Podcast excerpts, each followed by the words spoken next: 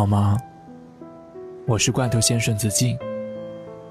想听我每晚准时用故事和音乐对你说晚安，可以来关注我的微信公众号“深夜治愈所”。欢迎你每天来我这里取走一份温度，一点一点，让自己变成一个温暖的人。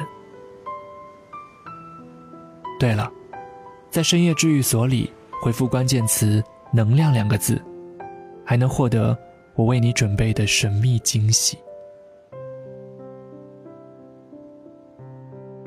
奇葩说有一期的辩题是：“我是为你好”，是一句很扯的话吗？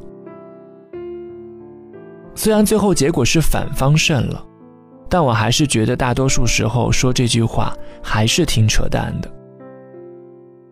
为什么呢？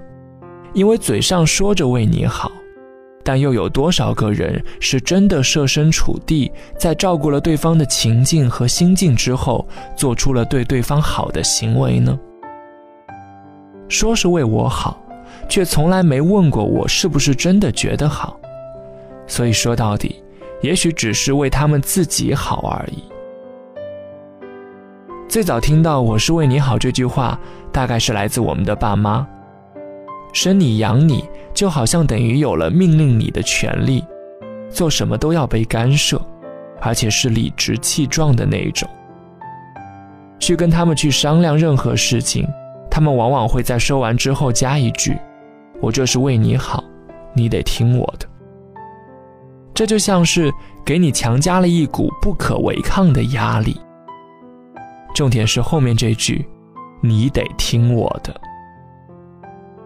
一旦我们不能按照他们的想法去走，人生的轨迹渐渐偏离他们预想的样子，出了什么问题，他们立马就会说：“叫你当初不听我的吧。”这种过来人表的话很过分，难道听你们的就万无一失了吗？我不是全盘否认爸妈的好意，只是时代不同，他们的思想还停留在过去，我们没有办法把自己的时频调回那个年代去跟他们同步。如果有些话很明显是对的，我们会选择性的听取，但有些话很荒谬。我们也不可能照做。而在职场上，喜欢说为你好的，大多数也是过来表，因为他们的为你好，并不会像你爸妈那么纯粹。也许是你上司明明是自己懒散，才让你做各种跑腿的事儿，却偏说是为了锻炼你的体力；明明是自己不能喝，才拉你去应酬。却说是为了让你学会喝酒，才能让你拉拢客户。动不动就说我是过来人，听我的准没错。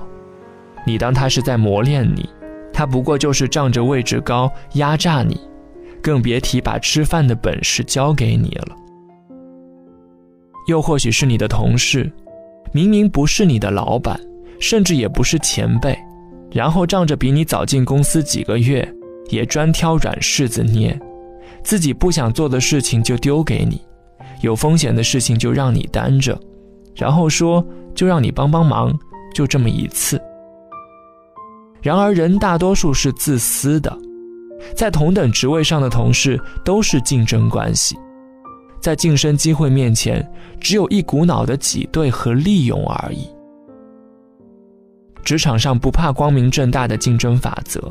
怕的就是这种以为你好为借口，不断给你使阴招的人。要说社会阅历，确实是他们多点但说为你好而教你的做事方法和为人处事，简直不敢苟同。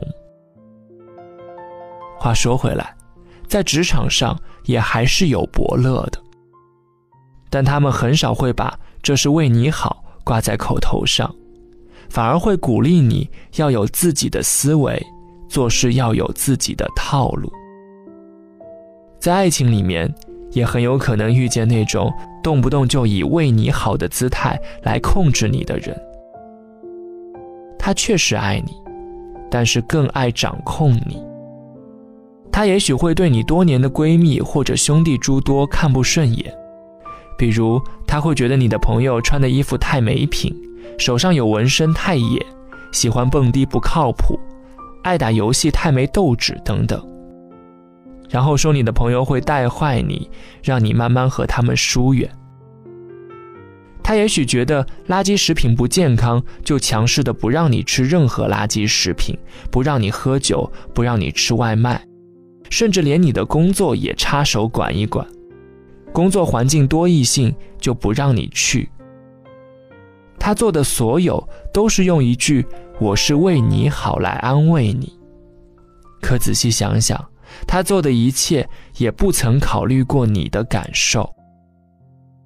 他没想过你是因为不开心才偶尔吃一下零食，他没去了解过你有喝酒的习惯，但从来只是喝一点，不喝醉。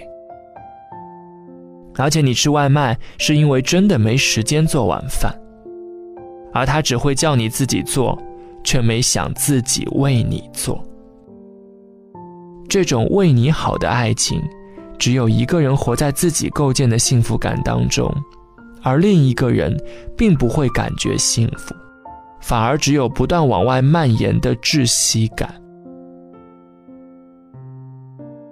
其实生活中还有一些并不是很重要的角色，也在滥用这种为你好的权利。也许是你七大姑八大姨过年过节的催婚，也许是一些不太熟悉的朋友的各种奇葩说辞。这些人嘴上说着为你好，其实只是抱着看热闹的心态加入给你捣蛋的行列当中。这些人我向来不怎么往心里去。不然肯定得吵起来。至于那些真正关心我的人，我知道他们是真的为我好，但是为我好的方式不是情感绑架，这样只会让我深感压力，挣扎在自己追求和情感道德的泥潭里。所以，如果真为我好，不如对我好，给我所需就够了。因为有的路。注定我只能一个人走，有些忙只会越帮越乱。就像金城武在电影《喜欢你》中的一句台词：“这个世界本来就没有谁能一直陪着谁，而我也不太需要。我不敢说自己不太需要，但是确信自己需要的是无负担的好意。”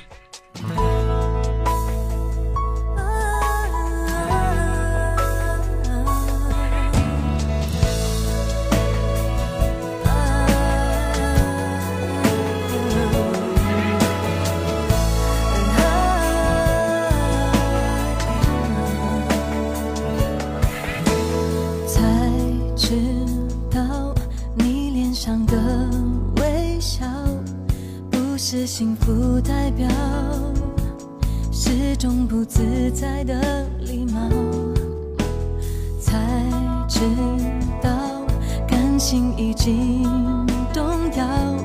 我一直被误导，是你还不愿意揭晓。太多小烦恼怪我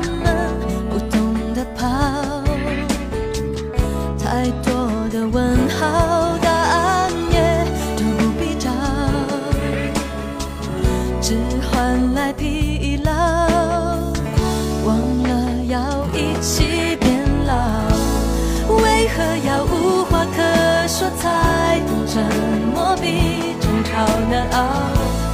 为何会在很小时候，爱还是挽回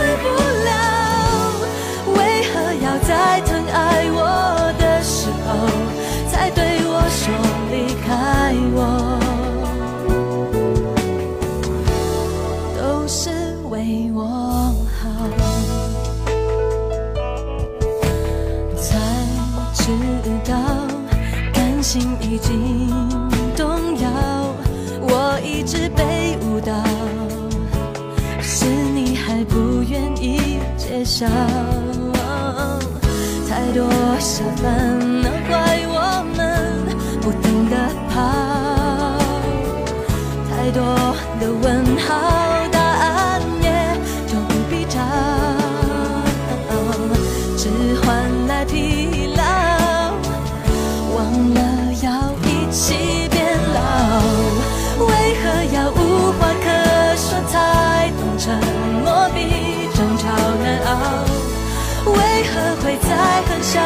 时候，爱还是挽回不了。为何要在疼爱我的时候，才对我说